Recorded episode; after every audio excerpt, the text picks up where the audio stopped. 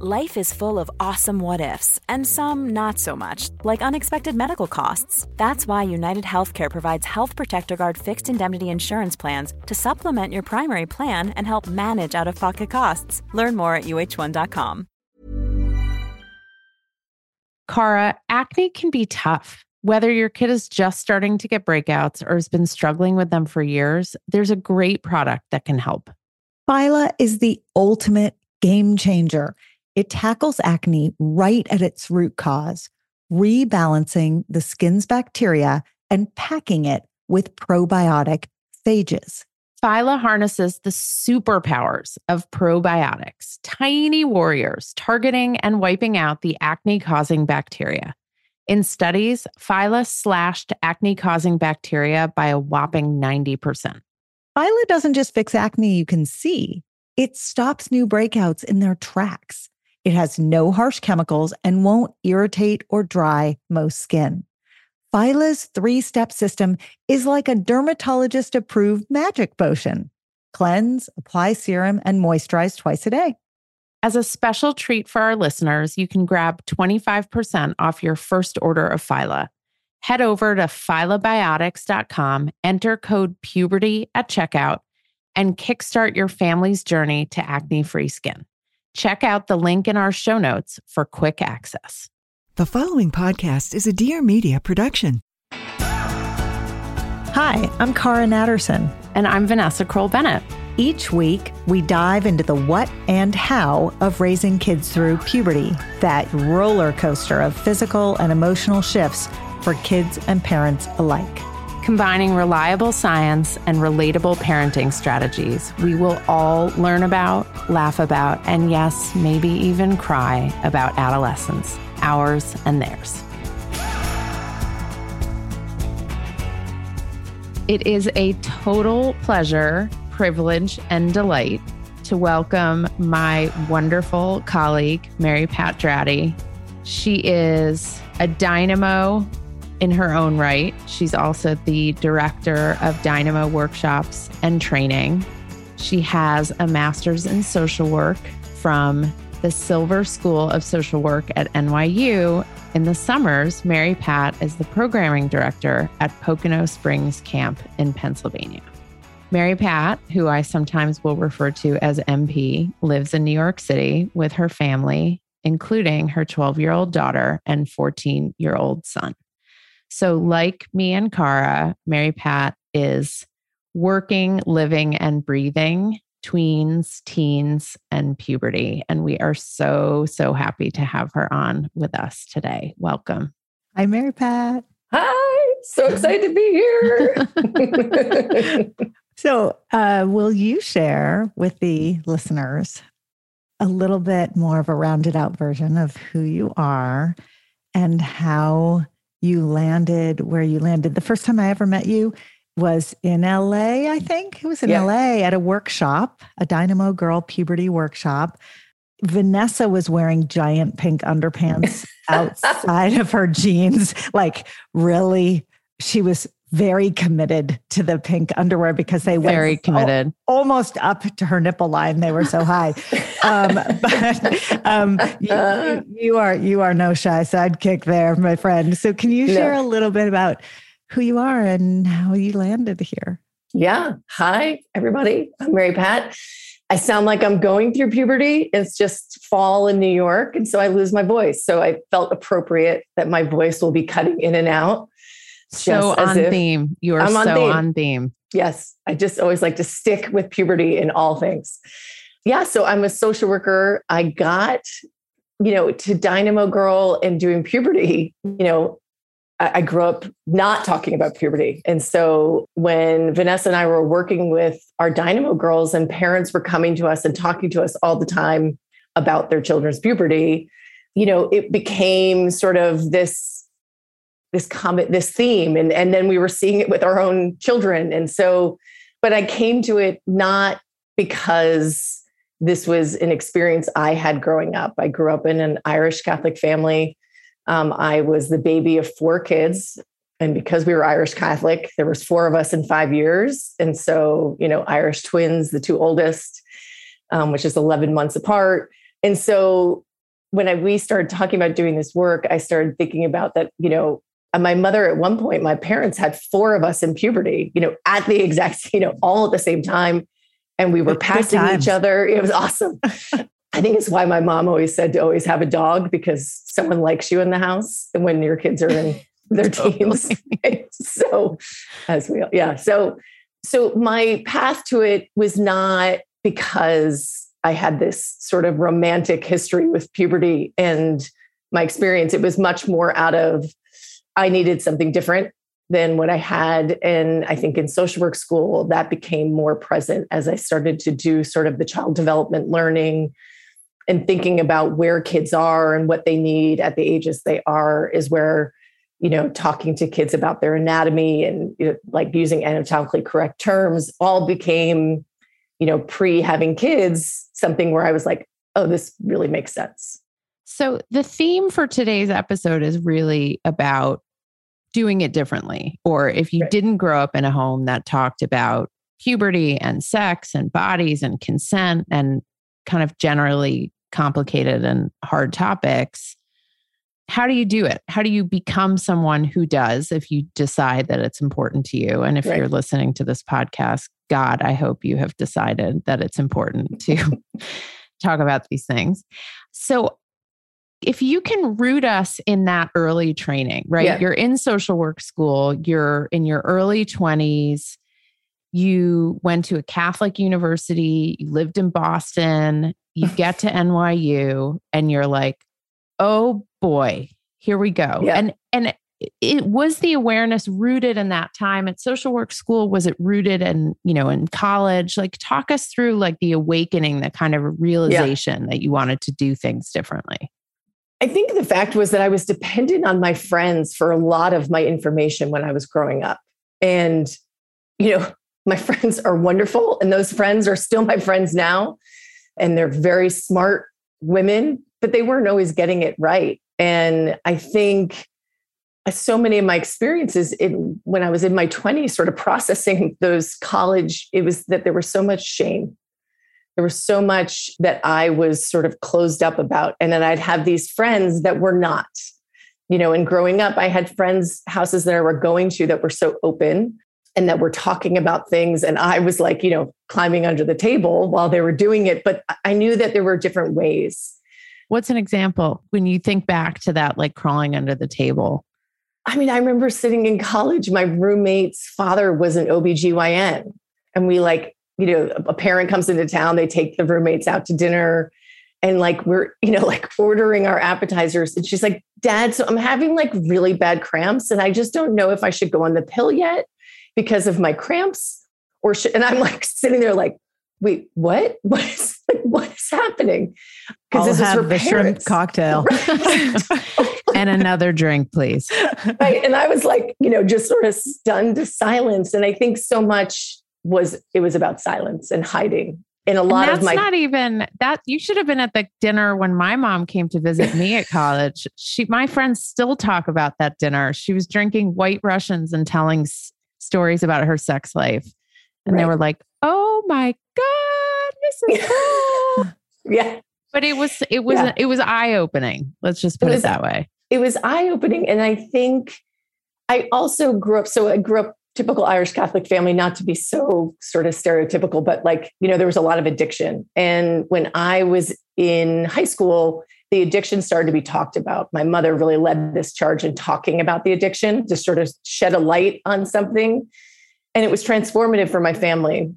And so that, like, you know, I started in human resources and, you know, working in corporate settings, but that shedding light on something was really sort of transformative for me. And so then when I decided to do social work and go back to school in my late 20s, it really all made so much sense to me about like the shedding the light on the things that we carried shame about. And so this whole conversations about bodies that I didn't have, you know, in social work school, they're having you work out a lot of your stuff, you know, because some people have come in not doing therapy. I'd done a lot of therapy, but you know, a lot of your early papers are like, so that you're not going in and working with clients and putting all your stuff on them. So I taught sex education, growth education, really, not just sex education, in schools for many, many years. Right. And at the beginning of each year, there would be a parent meeting. It was sort of like, meet your educators, right? And the person who I co-taught with, who's a really, really smart and interesting guy, was committed to the notion of going around the room when the conversation opened and asking people to share their story a little bit or to talk about what they did or didn't talk about in their home. And what you're describing, which is growing up in a home where no one talked about all this, is by far the most common scenario that I would hear, whether it was based in sort of religious or cultural or generational trapping. It didn't matter, right? That across the board, people would talk about.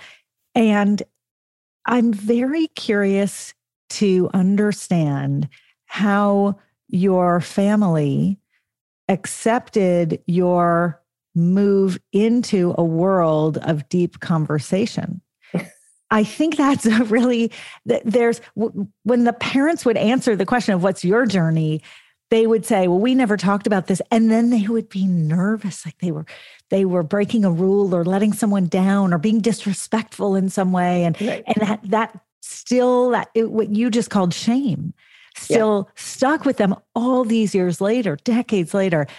What was it like for you? How did you, like, hey, mom, that addiction conversation was really impactful. And actually, I'm going to dedicate my whole life. Like, what did that look like? And how did that feel? And how can people who are listening, who are really struggling with having conversations, how can they, what notes can they take from you just to make that leap into opening the conversation? Yeah, I mean, I think it's a bit of a pendulum. You know, I think when I started first sort of talking about my truths, as I would call them, you know, the pendulum was swinging, and it was like, you know, I was sort of going in with a bulldozer and sort of forcing some conversations that people didn't want to have. And I think, I don't know what that's like at all. I never do that. And that was a little bit of the role I played in my house, where it was like, there's an elephant under the rug, and I think there's a second one in the other room, you know, like. And so I think there was a part of me that I stopped wanting to play that role. And so I think the more like that I've been uncomfortable of like not pushing this on my family, the more comfortable we're having conversations. Now, because my siblings and I, we were all similar in age, we all started having kids around the same time too. And I think that piece has brought conversation, because there are things that we, you know, like my husband always jokes about my family that they should be rented out to weddings. Like, there's something very exciting about my family. They're fun and all these things, but there's things that we all sort of are looking to do a little different. And we're using each other and saying, I'm having a hard time talking about this, or we're calling each other being like, okay, you know, like so-and-so is about to, you know, we think they're going into puberty. How are you talking about this? We're sort of, and it's been interesting, because I think the less I'm trying to be the person that I want them to see me to be, the more they're seeing me that way. And we're able to have more open dialogue and honest dialogue. Are either of you, Vanessa or Mary Pat, worried that the pendulum's going to swing back the other way, that we are having all these conversations with our kids? And literally until this very moment, I've never considered that the pendulum phenomenon with puberty conversations. I just figure it's a new normal, but do you worry that the pendulum's going to swing back and our kids are going to raise their kids going, my parents talked about this nonstop. They were in my business. They were in my space. You know, what is any possible downside that someone is listening to this conversation? How can we talk them out of that fear, that worry? Because I would imagine that's a worry, right? I mean, I don't feel, first of all, I'm a second generation puberty talker, right? I am the child of a puberty talker. I am a puberty talker. My brother makes his profession partially out of being a puberty talker. And I'm married to a first generation puberty talker, which I think we might want to trademark that, or maybe come up with a better term and then trademark it. You're a puberty native married to a puberty immigrant. Oh, yes. Oh, that's so good. All right. Puberty native. Someone write that down.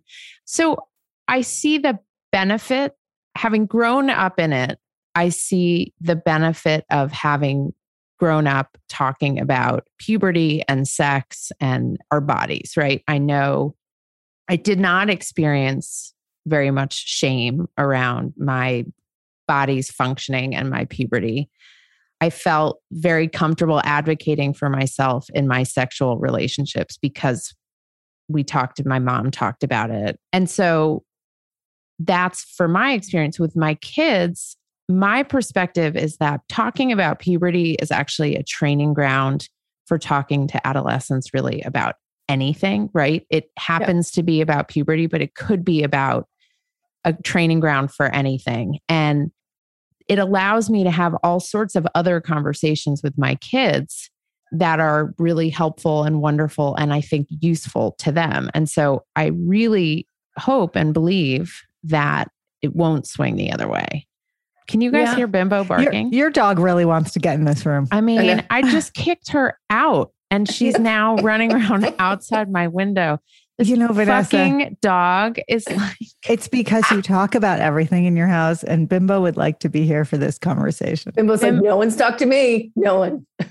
So I don't know, Mary Pat, do you feel like are you worried the pendulum's going to swing the other way? I feel convinced because also I wouldn't have a job if I didn't feel convinced that talking about puberty was important and useful.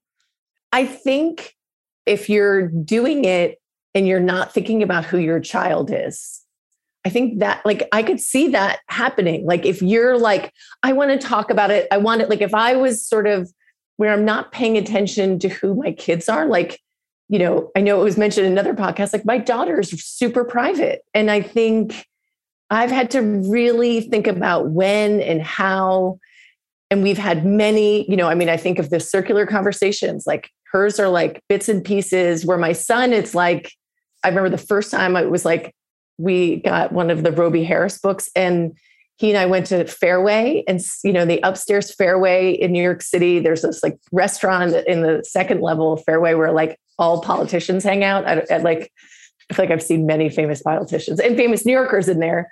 And he and I sat and read, I think It's Not the Stork. And it was he was sperm. Awesome. Okay, great. And there's eggs and he's in first grade.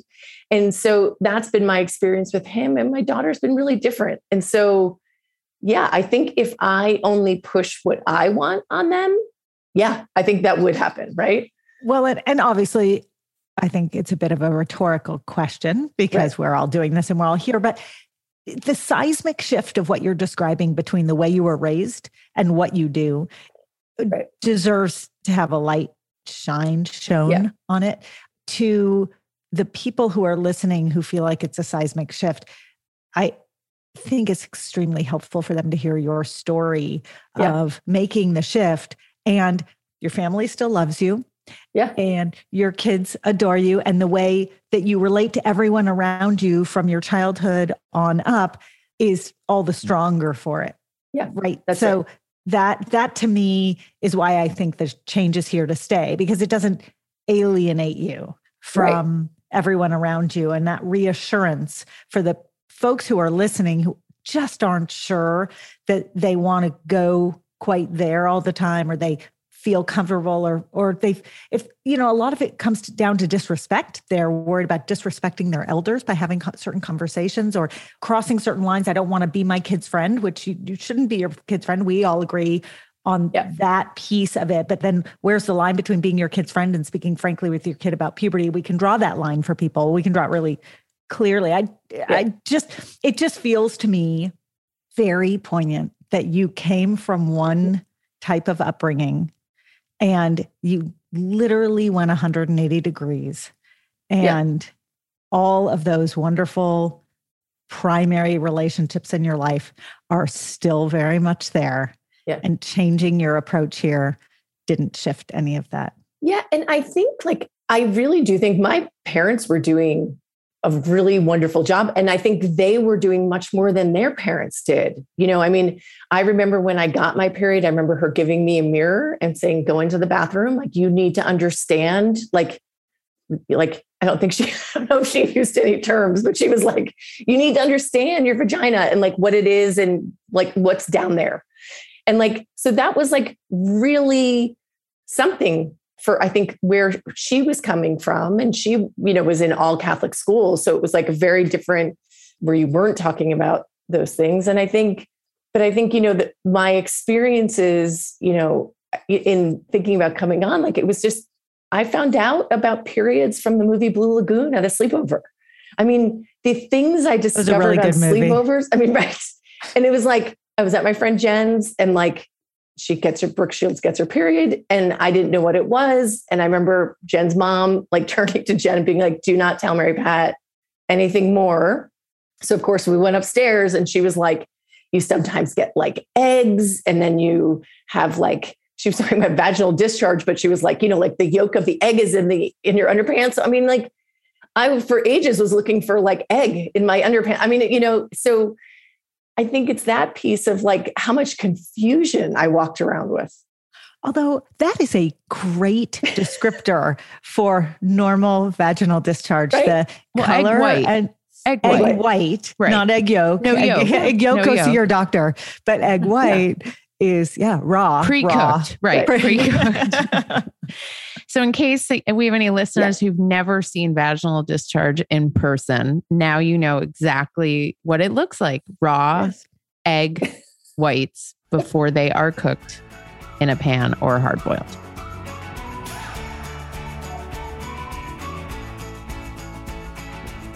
Hey, it's Cara.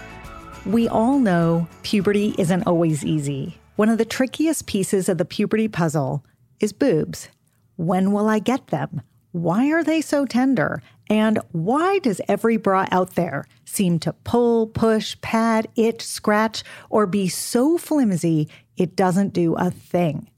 That's where Oomla comes in. It's a company that makes puberty comfortable, a company I founded with my friend Julie. When our own daughters began the puberty journey, we couldn't find a decent starter bra anywhere, so we made one. It fits perfectly whether boobs are just starting to bud or they've been growing for a few years. We call it the Oombra, and it's game-changing. The Oombra is made from buttery cotton that feels like second skin, ridiculously soft and so comfortable you'll forget you're wearing anything at all. Oombra's one-of-a-kind support comes from its patented layered design that creates gentle compression without any tight binding, which also means it doesn't need any bulky, awkward pads because it's built to seamlessly hide nipples and protect against those dreaded ouch moments throughout the day. Our daughters and their friends are done with puberty, but they still love and wear their Oombras. It's why we say that the Oombra may be your first bra, but it will definitely be your favorite bra. Come say hi, look around, and find your Oombra, plus lots of other puberty info at myoomla.com. That's myoomla.com. Hey, it's Vanessa. I started a company called Dynamo Girl, and one of the coolest parts of my work is running our Dynamo Puberty Workshops for hundreds of families across the country. We teach the anatomy and physiology involved in puberty because so many adults never learned it and kids have so many questions about it. In our workshops, we also talk about the feelings involved in puberty. For kids, it's often tricky stuff around friendships and body image and social media and just being in our families. And for adults, it's the constant struggle of wanting to support our kids in the most loving ways we can, even when it feels like they just want us to be quiet. This December, we'll be running 2 virtual Dynamo workshops that will get to all those questions and more. On December 4th, join me and my Dynamo colleagues to learn about male puberty. And on December 11th, join us to learn about female puberty.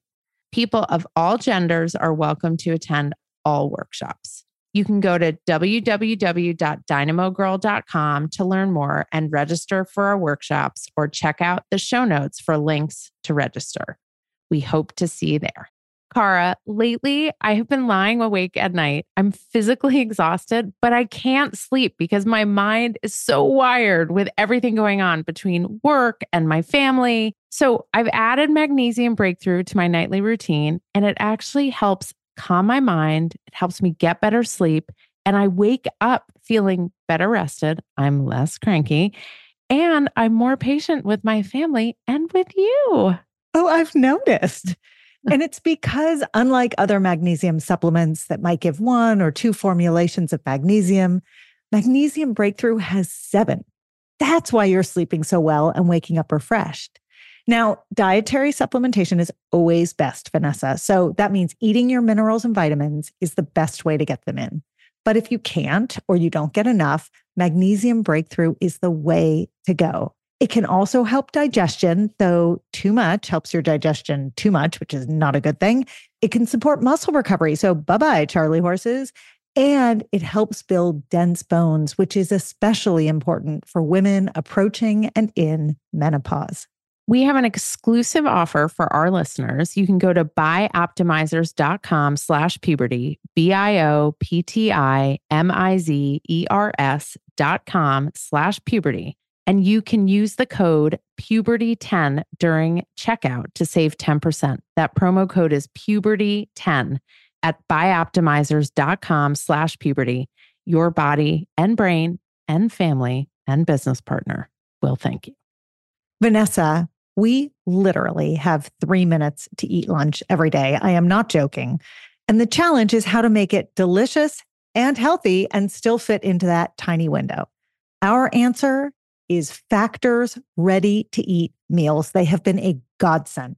We throw our Factor meals in the microwave. It takes 2 minutes and out comes a gorgeous, fresh, never frozen meal. We both love the tamale vegetarian one. It's delish. There's a ton of options every week. There's 60 add-ons, breakfast, snacks, beverages. I love doing the wellness shots with my kids. They think it's hilarious, and I know they're getting vitamins and minerals in their bodies. So get meals on your table or at your desk in 2 minutes or less. Factor meals eliminate the hassle of prepping, cooking, and cleaning. You can customize with flexibility to get as much or as little as you need, and you can press pause or reschedule depending upon your lifestyle.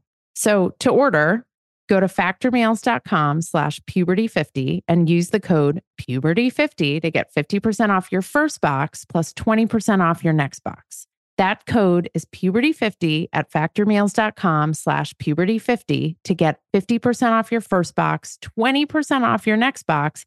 And I am going to go do that right now because I need more Factor meals in my refrigerator. Cara, my kids love Magic Spoon cereal. And even though it's cereal, they actually love it as a homework snack. The variety pack has 4 flavors: cocoa, fruity, frosted, and peanut butter. And fruity is the favorite flavor in my house.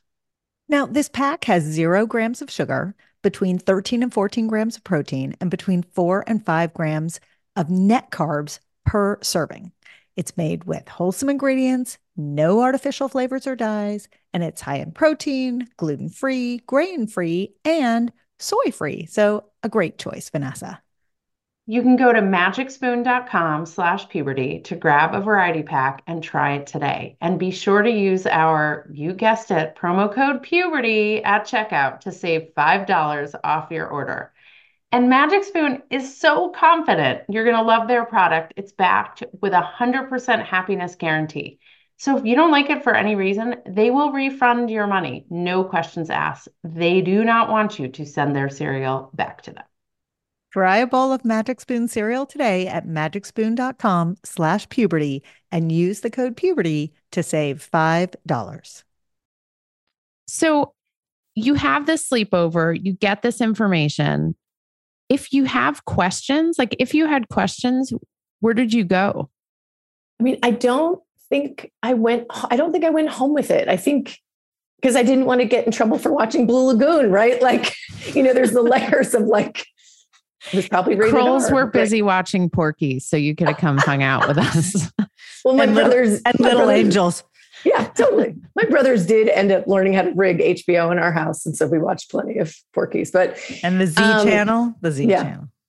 So I don't think I, you know, and I remember my sister buying pads and I didn't know what they were and asking what they were. And my mom was like, you'll find out later. So there was a lot of. Did your sister tell you? No. Oh. I mean, that's what's sort of fascinating. There were 4 of us and we weren't talking. I mean, there was this sort of, the quietness of it and hiding your, I mean, I shared a bathroom with 3 siblings. Like I didn't have pads in the bathroom. I didn't have, any, so you sort of kept them in your room. I mean, there was all of this silence around it, yet it was very much there, right?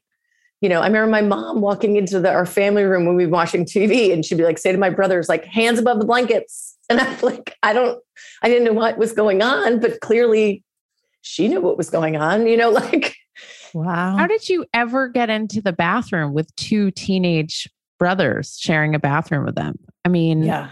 Teenage boys spend so much time in the bathroom. I begged a lot to use my parents' bathroom because our bathroom was pretty gross. Smart. Very smart. So can you tell our listeners, in our workshops, we do this exercise, and I've mentioned it before on the podcast. We call it unpacking, or leaving your baggage at the door. Yeah. Sort of the untangling of your experience and your child's. Untangling your experience and your child's, kind of letting go of your experience and hopefully being able to leave it outside the room when you go to parent your child, or, educate children around puberty. And you tell the story of your baggage, right? If you had to pinpoint your story or your baggage, can you tell people your story? Because it's so good. And it's so illustrative of everything we're talking about today. The background, the parents, who we are, asking questions, not asking questions, just sort of like figuring it out. Yeah. So share that story, please. Yeah. And this is, part of my processing these stories is, I don't want to repeat it. And I think it's sometimes when you're unconscious to some of the things of your past, you just end up repeating it because you're not really sort of consciously making different choices. So when I got my first period, I was probably 13. I was in 7th grade, and my mom gave me, which was the belt. And so, those of us who I was born in 73. So this is probably around 86, the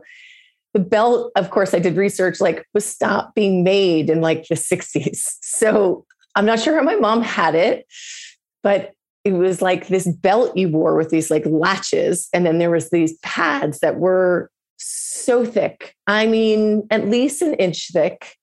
Right. They were really, and they were long. And then there was long material that you strapped into the belt, and you wore this, and it was there were pads with wings at this point, so it wasn't, and there were tampons, there were a lot of choices. And so my mother was like, this is the best. And so I did what I was told, right? I was this, good girl.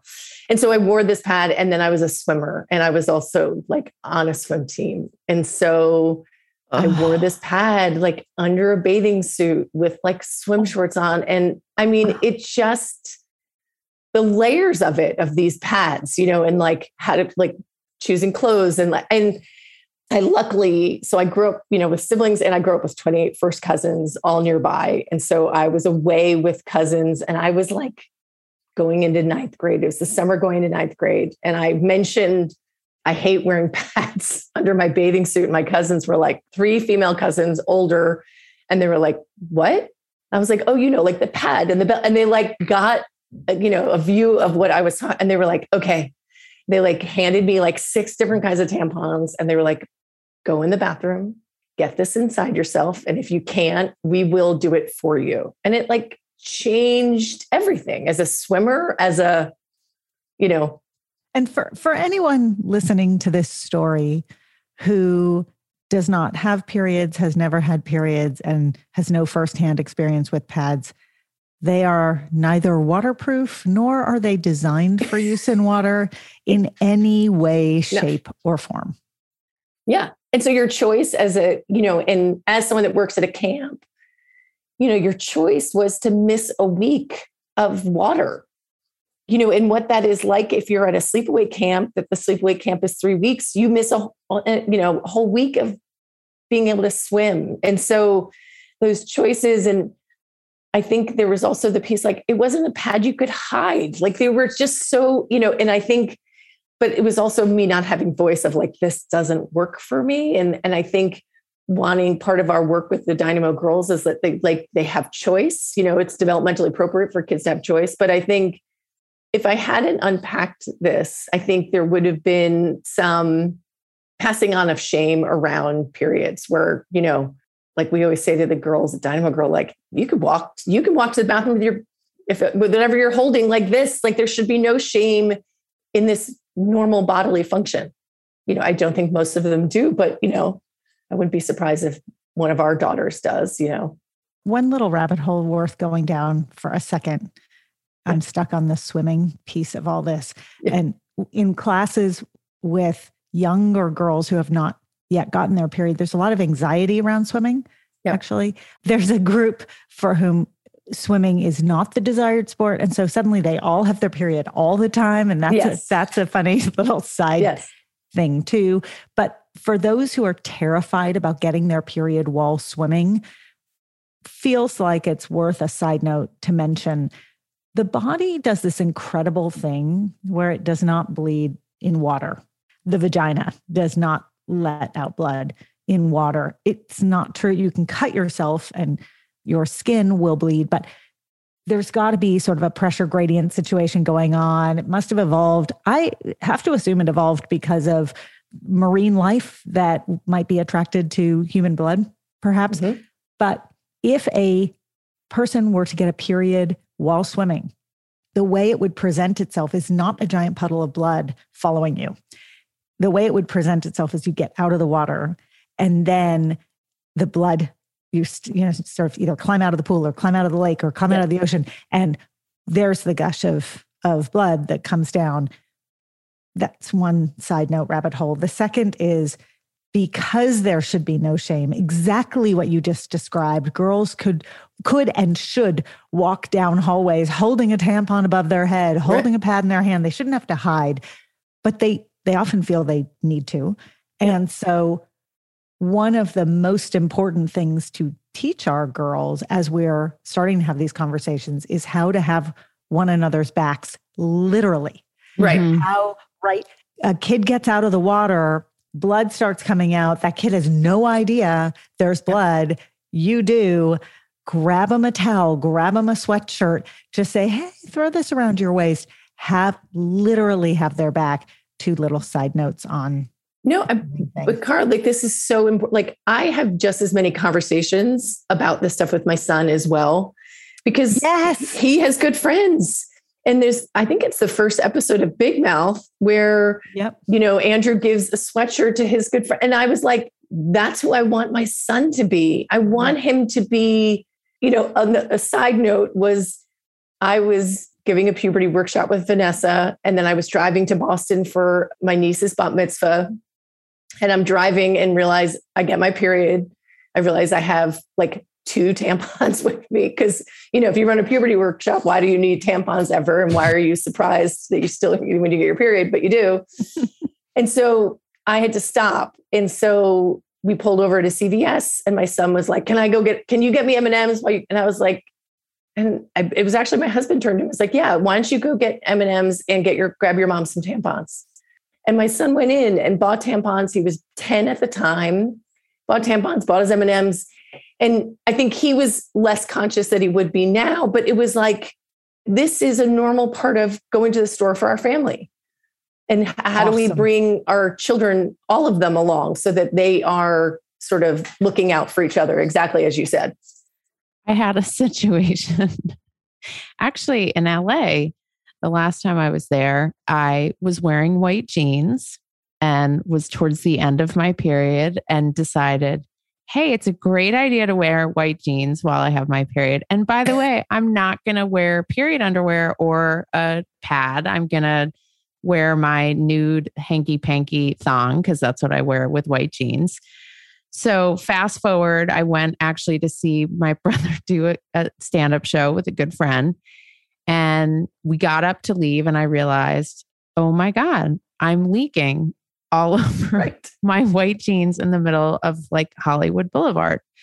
So we go to one of the stores that sells all the tchotchkes, all the tourist stuff in Hollywood Boulevard. And I was like, I'll buy a pair of sweatpants to put on, you know, over my white jeans. And I luckily had a sweater around my waist because whenever I have my period, I have a sweater or something. You're prepared. Well, I'm like half prepared and half totally unprepared, and like the weirdest combination. That was my point, yes. Cara doing sarcasm. Oh my God. You rubbed off on me. When we do the period products podcast, we'll have to have sweatshirt in there. Yeah, we'll have to have sweatshirt products. And an extra pair of leggings. So we're in one of these tchotchke tourist stores, and my friend and Nick are like, I don't see anything. And I was like, really? And like, the next thing I know, I'm like in the store, I'm lifting my leg and like standing in different positions with my white jeans so they could see how evident my like leak was.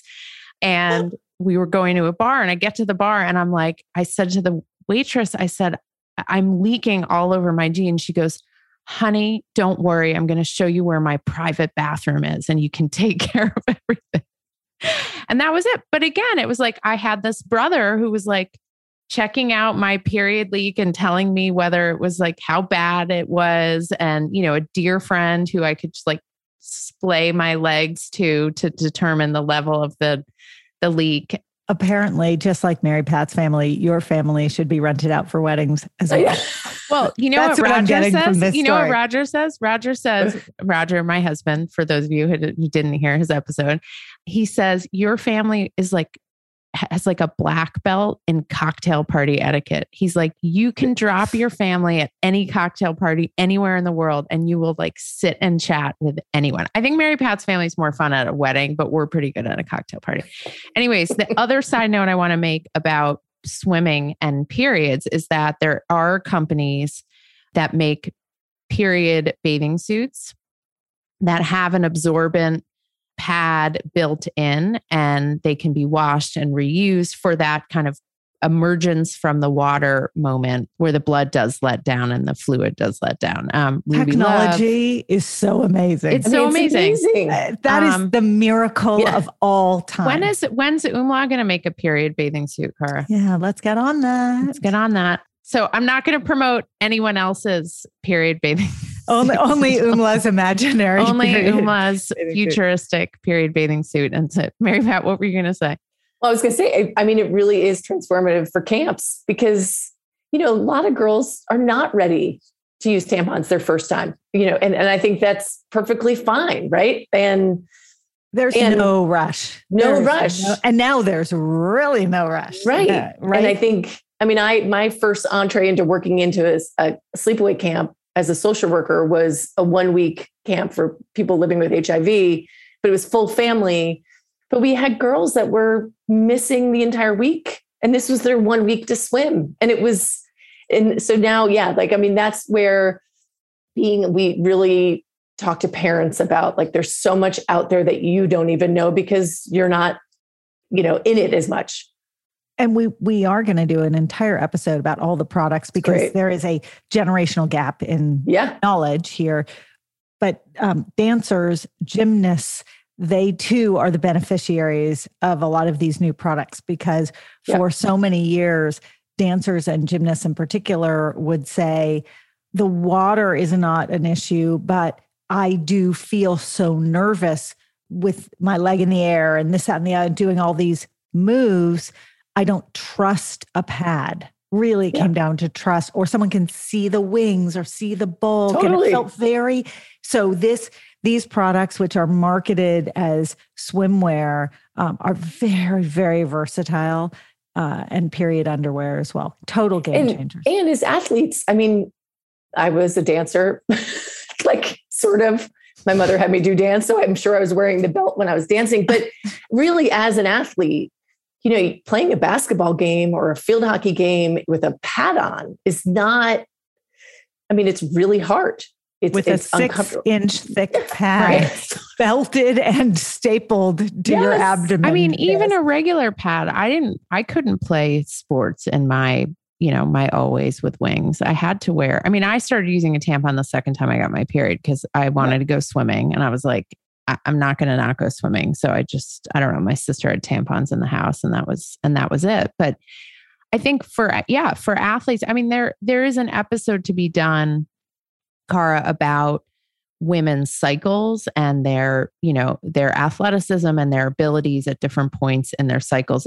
It's really interesting, but from a practical standpoint, running, you know, a cross country race or playing a soccer game with a, you know, extra long, heavy day, always pad is really not particularly comfortable. And I think it's also like, I think part of our work in our workshops is about taking the shame out. And I think for the parents that we work with, you know, it's really been sort of, I feel like it's my baby of getting parents to talk about their stuff and reminding them, like, continue to talk about it, like find friends that you could talk about it. Because the fact is, as we enter perimenopause, a lot of us start, you know, bleeding really heavily and are suddenly having the accidents we had when we were 13, and we can feel the same shame. And it would be great for us not to. This all circles around kind of filling the information gap. Yeah. Mm-hmm. I'm curious if you can walk us through, Mary Pat, how you filled your own information gap when you were growing up. Maybe take sex ed as an example of where you learned your sex ed, having grown up in a Catholic home and going to a Catholic school. I'd love to know that piece. Yeah.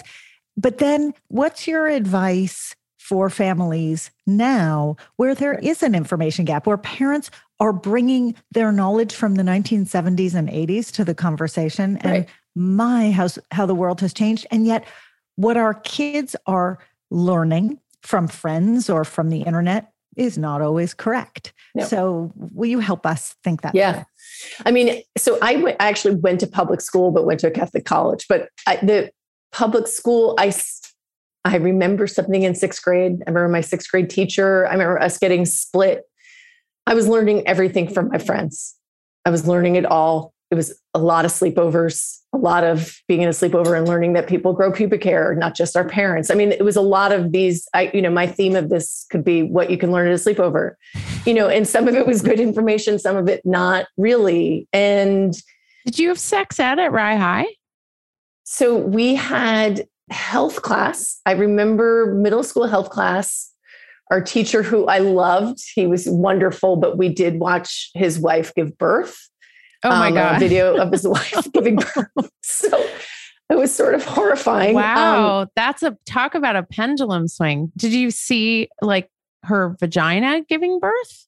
Oh yeah. It was full. Oh my God. It was like the birthing class ones that I also saw. Right. But this is pre cell phone and handheld video cams. I just want people to take a moment, take a pause and understand what the setup must have been there just to capture this on video. Yeah. Wow.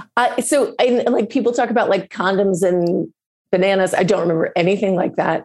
I remember just in sixth grade, them splitting us.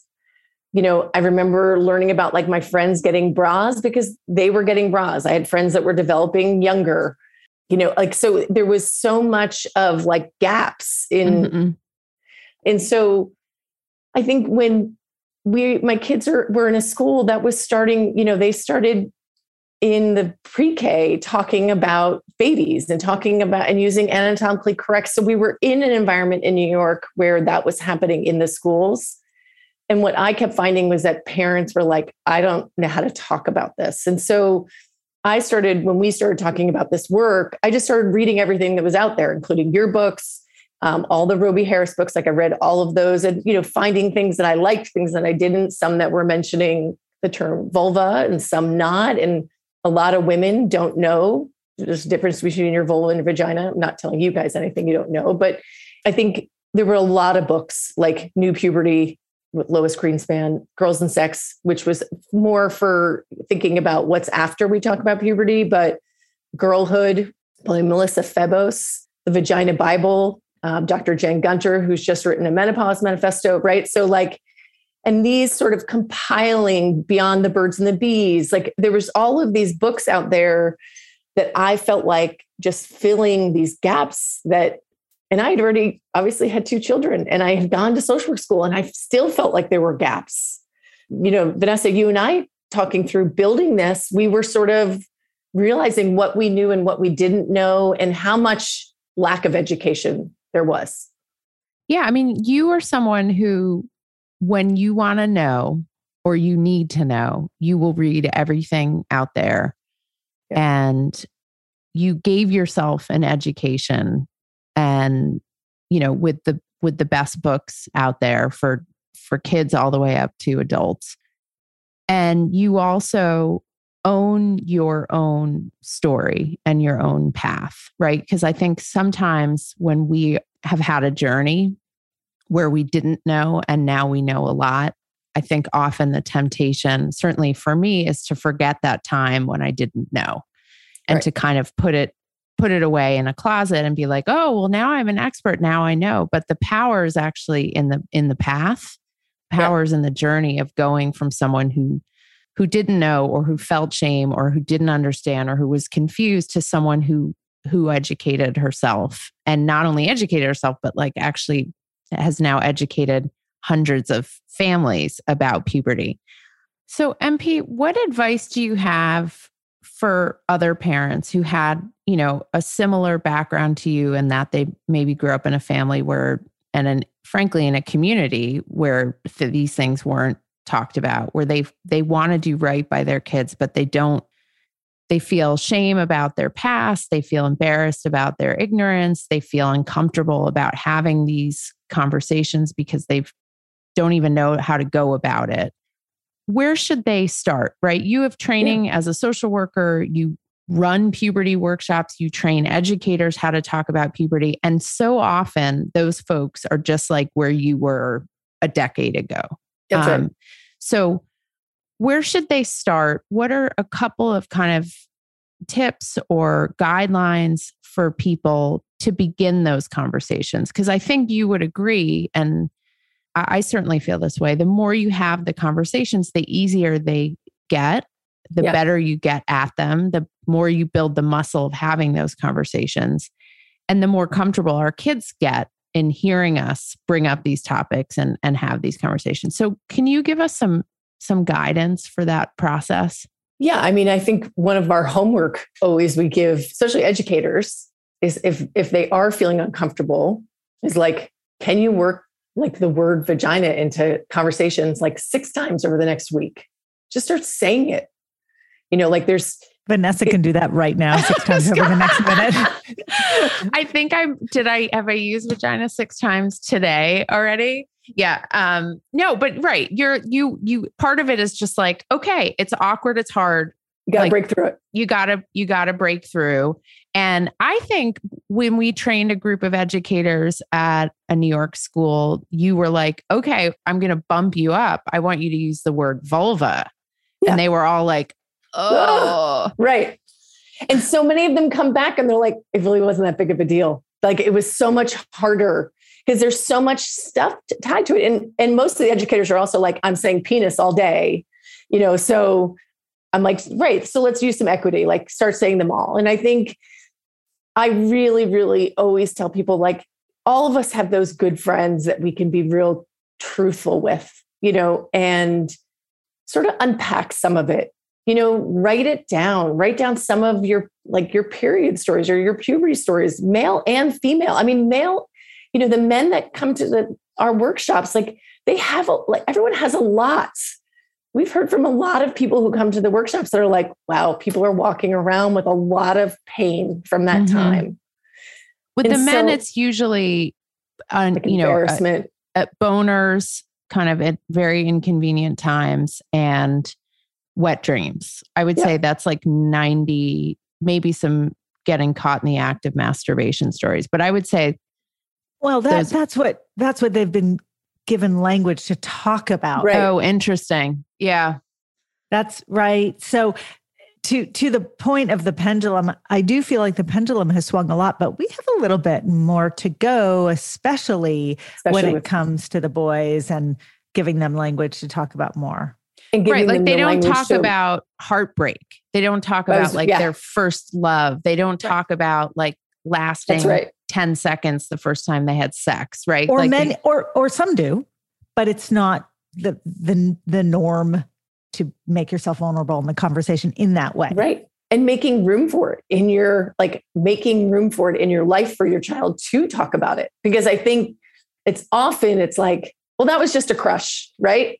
And there might be something when they're 8 or 9, there might be something more that, and giving them, you know, I'm always about a good feeling chart, you know, like getting a feeling chart when you're talking to especially your boys. Cause I think you know, they're not encouraged as much to say these more than anger or happy, you know, like I'm feeling disappointed or I'm feeling really sad about that. So I think that's some of the work. But I think for that individual as a parent, you know, unpacking, reach out to those college roommates or whoever it is that you can really think about what you're carrying and your hesitations around it all. Because some of those hesitations are so, and some of them is like, my mother wouldn't stop talking about it.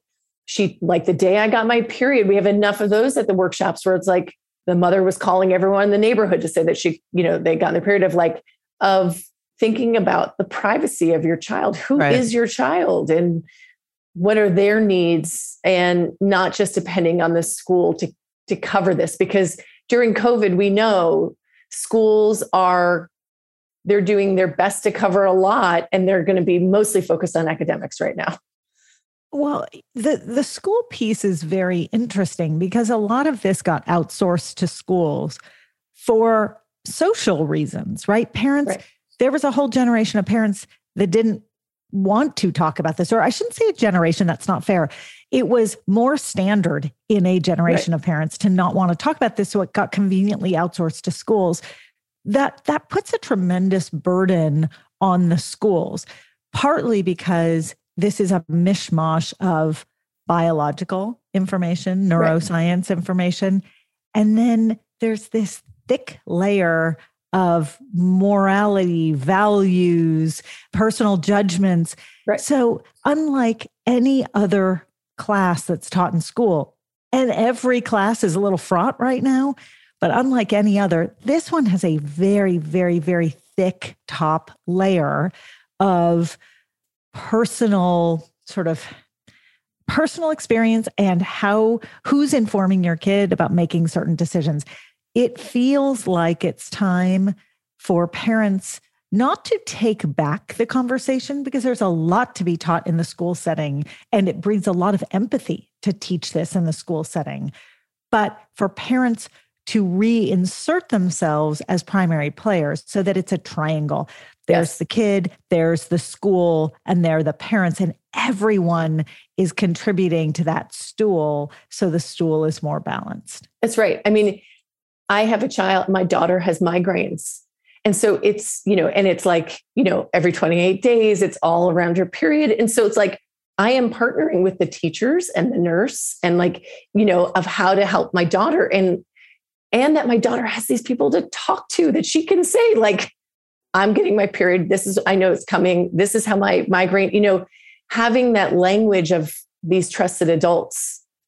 And then I'm part of the conversation. Not suffering in silence, right? Yeah. I mean, can you imagine if she wasn't able to talk about that and she didn't have trusted adults, what her quality of life would be like?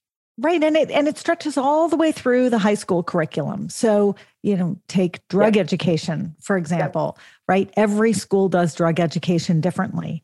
Drug education is not something you simply want to outsource to the school. You want to have yep. your conversations about your own family experiences, about things that have happened to people you know and love. You don't want it to be fear-based, but you want it to be knowledge-based.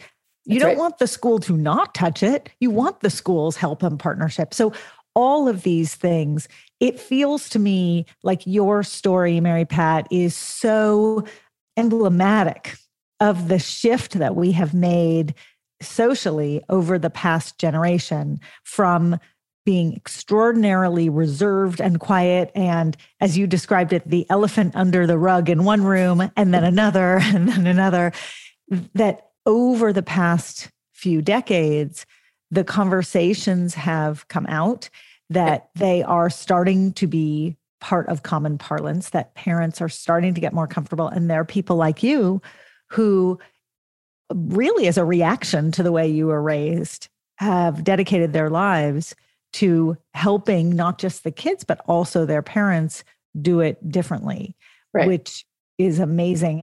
Start young.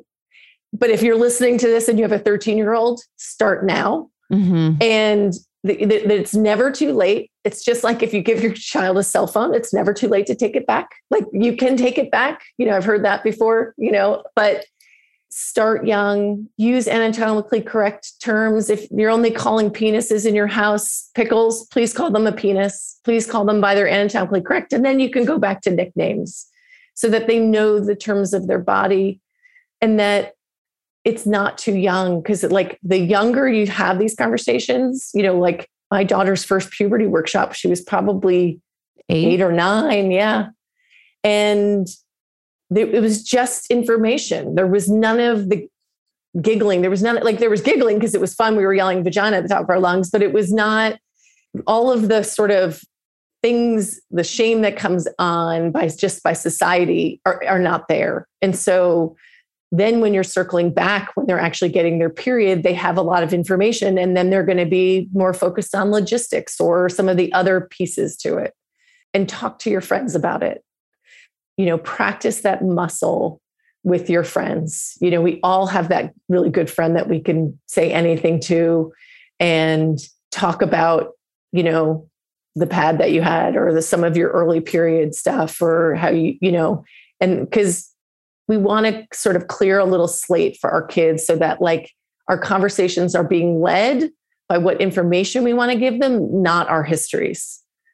So you just, without our prompting, did your practical puberty takeaway. You anticipated our final moments. And there were about 10 practical puberty takeaways. So what I'll do is I'll create a little infographic for Instagram for people to get all of those great ideas down. I think for me, my practical takeaway is your point that even in a home, different kids need to have conversations about puberty in different ways, and that the way we might want to have the conversation is not necessarily the best fit for one or all of our children. And we need to learn to read the room and what each of those kids, if we have more than one kid, or what our one child needs from us rather than the way we want to deliver it.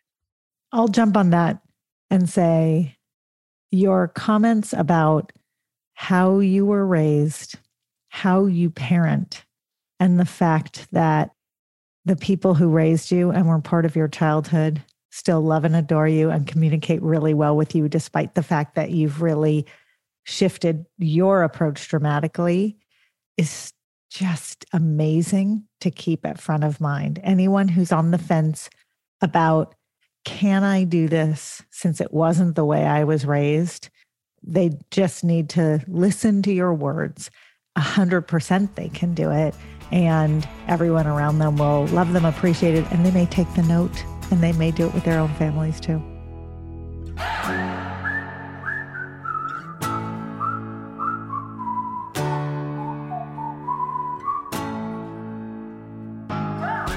Thanks so much for listening. You can follow us anywhere you get your podcasts.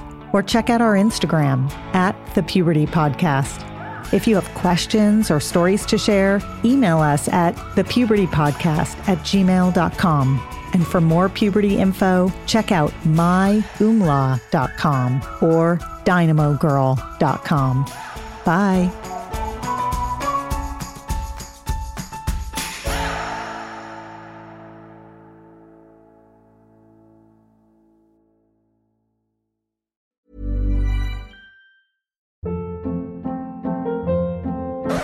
Up. What was that? Boring. No flavor. That was as bad as those leftovers you ate all week. Keke Palmer here, and it's time to say hello to something fresh and guilt-free. Hello Fresh. Jazz up dinner with pecan-crusted chicken or garlic butter shrimp scampi. Now that's music to my mouth. Hello Fresh. Let's get this dinner party started. Discover all the delicious possibilities at hellofresh.com.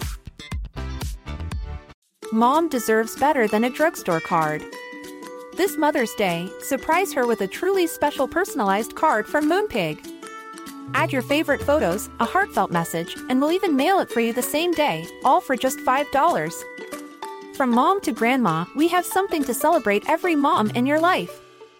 Every mom deserves a Moonpig card. Get 50% off your first card at Moonpig.com. Moonpig.com.